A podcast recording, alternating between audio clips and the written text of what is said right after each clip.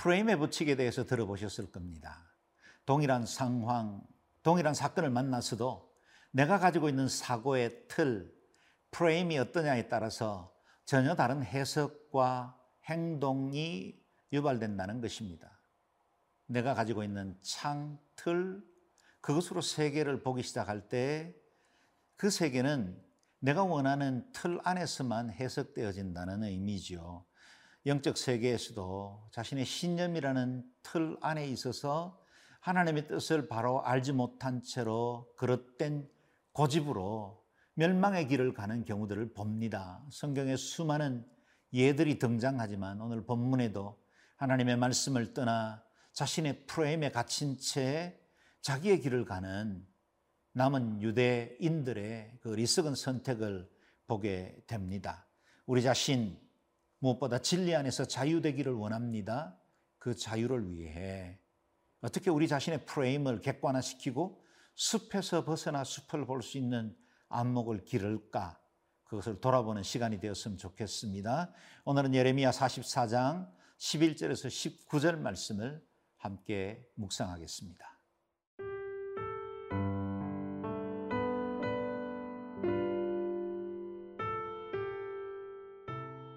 예레미야 44장 11절에서 19절 말씀입니다.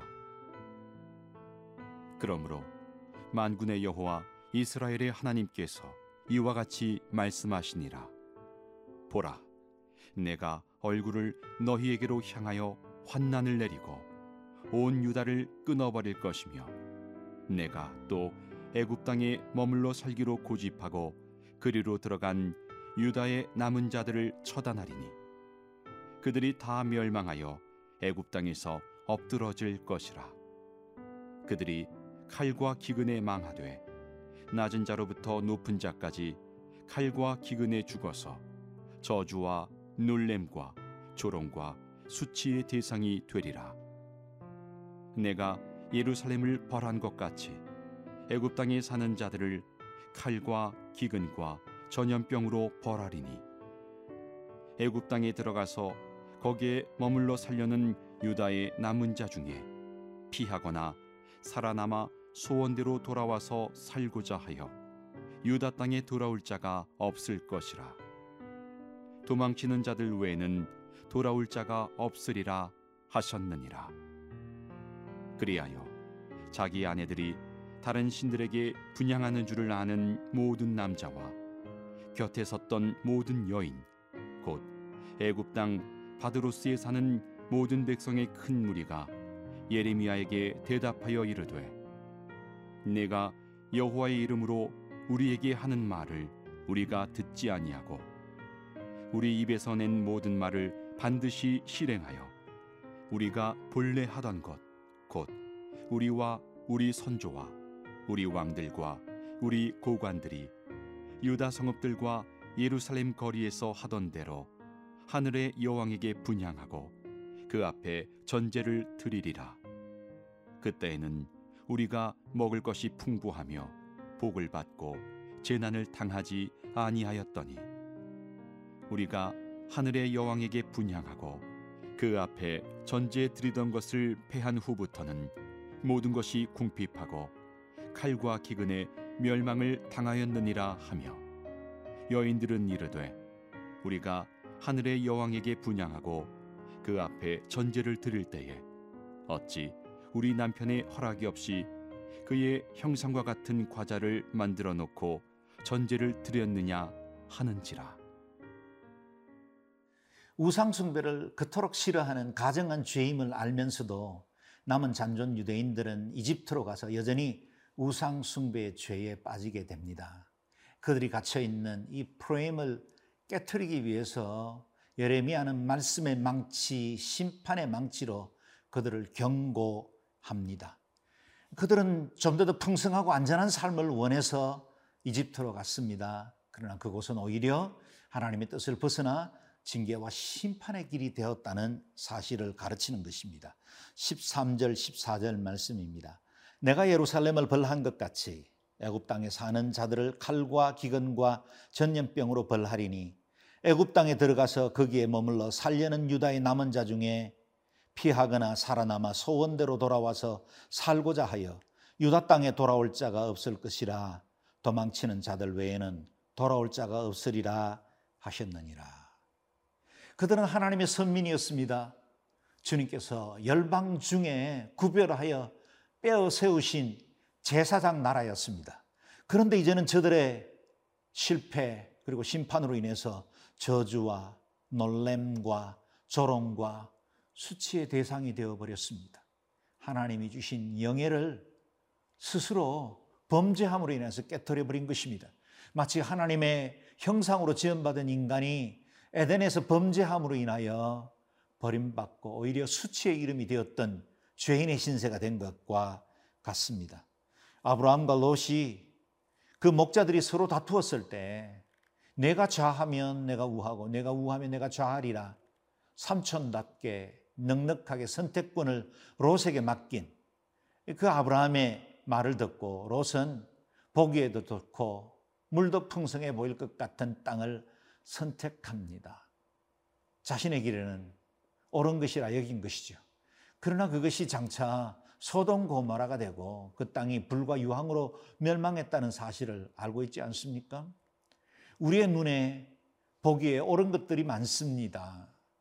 우리는 이성에 그리고 합리적인 것에 좀 더 쉽게 신뢰를 두고는 합니다.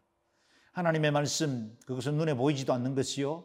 또 그 말씀을 이루는 일은 좁은 문, 좁은 길이라 시간들이 걸리고 고난이 따르기 때문에 우리가 보기에 쉬운 일들을 결정하기가 쉽습니다. 그러나 하나님의 뜻은 어렵고 힘들지만 그곳에 하나님의 완전한 계획이 이루어지는 것입니다. 이렇게 심판의 견고가 계속된다는 것은 이스라엘 백성들을 돌이키기를 원하시는 하나님의 마음입니다. 이와 같은 징계가 기다리고 있으니 그곳으로 가지 말라고 미리 예고하는 것입니다. 왜 심판을 맞이한 이후에 그토록 고통당한 이후에 깨달아야 합니까? 그때는 언제나 너무 늦습니다. 그러므로 우리가 달려가는 이 길 잠시 멈추어 서서 우리 자신을 돌아보아야 합니다. 내가 지금 하고 있는 이 일들이 하나님 기뻐하시는 뜻인지 나의 행위, 우리 가정의 선택, 우리가 향하여 가고 싶어 하는 그 목적이 바른 것인지 늘 돌아보므로 하나님 참으로 기뻐하시는 길로 나아가고 우리 자신을 돌아보는 시간이 되어야 합니다. 자동 항법 장치에 의존하는 조종사들도 자주자주 수동으로 그 항로를 수정하곤 한다고 하지 않습니까?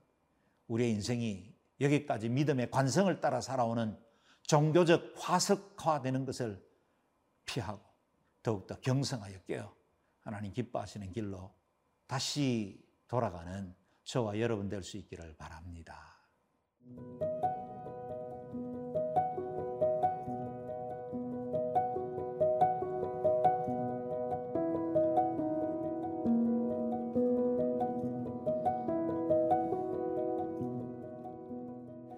유다 백성들이 우상숭배를 했다고 해서 그들이 하나님을 버렸다는 의미는 아닙니다.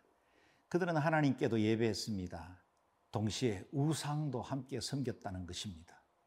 그들의 종교적 프레임이 얼마나 강한지 그들은 하나님을 버리지 않았기 때문에 그들은 이와 같은 징계를 받을 이유가 없다고 착각한 것입니다. 오히려 우상 숭배를 멈췄더니 자신들에게 재앙이 임했다라고 착각한 것입니다. 17절 하반절부터 19절까지를 읽어보겠습니다. 그때에는 우리가 먹을 것이 풍부하며 복을 받고 재난을 당하지 아니하였더니 우리가 하늘의 여왕에게 분양하고 그 앞에 전제 드리던 것을 패한 후부터는 모든 것이 궁핍하고 칼과 기근의 멸망을 당하였느니라 하며 여인들은 이르되 우리가 하늘의 여왕에게 분양하고 그 앞에 전제를 드릴 때에 어찌 우리 남편의 허락 없이 그 형상과 같은 과자를 만들어 놓고 전제를 드렸느냐 하는지라. 여기 하늘의 여왕은 바벨론의 여신 아스다롯을 말합니다. 전쟁과 사랑의 신이면서 동시에 풍요와 다산을 약속하는 신이었죠. 그들은 여호와 하나님 섬겼습니다. 하나님의 백성인 줄 알았습니다. 그러나 풍요와 다산을 위해서는 하늘 여왕 신들에게 분양하고 경배했다는 겁니다. 그들은 하나님을 경외하면서도 이와 같은 우상 숭배를 함으로 자신들에게 필요한 것들을 더 많이 채울 수 있었다라고 말합니다. 그들이 그리워하던 때, 그때는 바로 머나세 왕의 시대를 말할 겁니다. 머나세 때는 55년간 유다를 통치하면서 엄청난 우상 숭배가 유다 땅 전역에 확산되게 했습니다. 그리고 그 이후에 아들 요시아가 왕이 되었을 때 우상들을 패하고 그곳에 종교 개혁을 시행했지요. 좋았습니다. 의도는 발랐습니다. 그런데 그들이 그릇된 기억, 잘못된 프레임을 가지고 있는 것은 문하세 시대 때 하늘 여왕에게 경배하였을 때는 오히려 풍요와 다산이 있었는데 종교 개혁한 이후에는 유다 땅에 그와 같은 복이 사라졌다고 생각을 하는 것입니다. 착각이죠. 그와 같은 그들의 이 신념 때문에 그들은 오히려 이 같은 어려움들이 주어졌다고 푸념하게 된 것입니다. 사랑하는 여러분, 믿음의 성도들도 가끔씩 이와 같은 푸념 중에 있을 때가 있습니다. 내가 이전에 예수 안 믿을 때는 오히려 더 편하게 살았다는 겁니다. 세상에 우상 숭배할 때도 이렇게 힘들지는 않았다라고 생각을 하는 겁니다. 오히려 과거를 그리워하는 착각 속에 빠지게 될 때가 있죠. 그러나 우리가 좀 더 못 먹어도 좀 더 가진 것이 없어도 이전보다 혹 우리의 삶이 더 힘들어졌는지는 모르겠지만 그러나 여러분 우리는 영원을 소유하지 않았습니까? 왕 같은 제사장 하나님의 자녀가 되지 않았습니까? 세상 그 무엇과도 비교할 수 없는 영원한 천국을 보증받지 않았습니까? 때로는 믿음을 지키려 하다 보니 다른 사람들보다 좀 더 고달프고 힘든 길을 걸어가기도 합니다.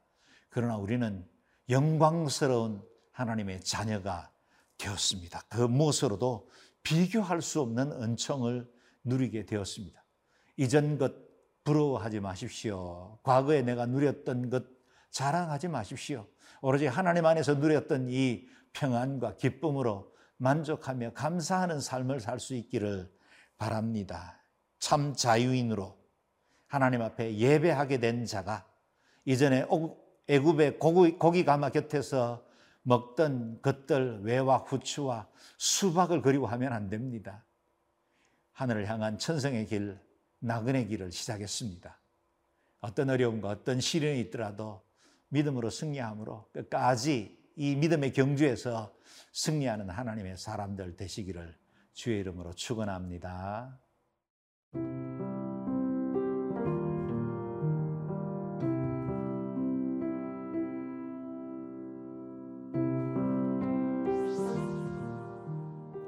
존귀하신 하나님, 세상적인 문화에 속해 살면서 누리는 땅의 부귀 영화보다 영원한 하나님의 나라 그 자녀된 것으로 인해서 감사하고 기뻐할 줄 아는 삶이 되게 하여 주옵소서.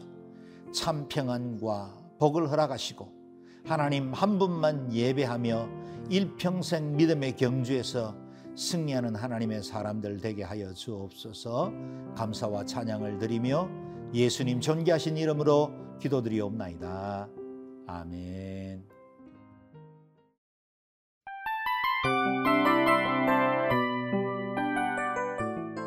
이 프로그램은 청취자 여러분의 소중한 후원으로 제작됩니다.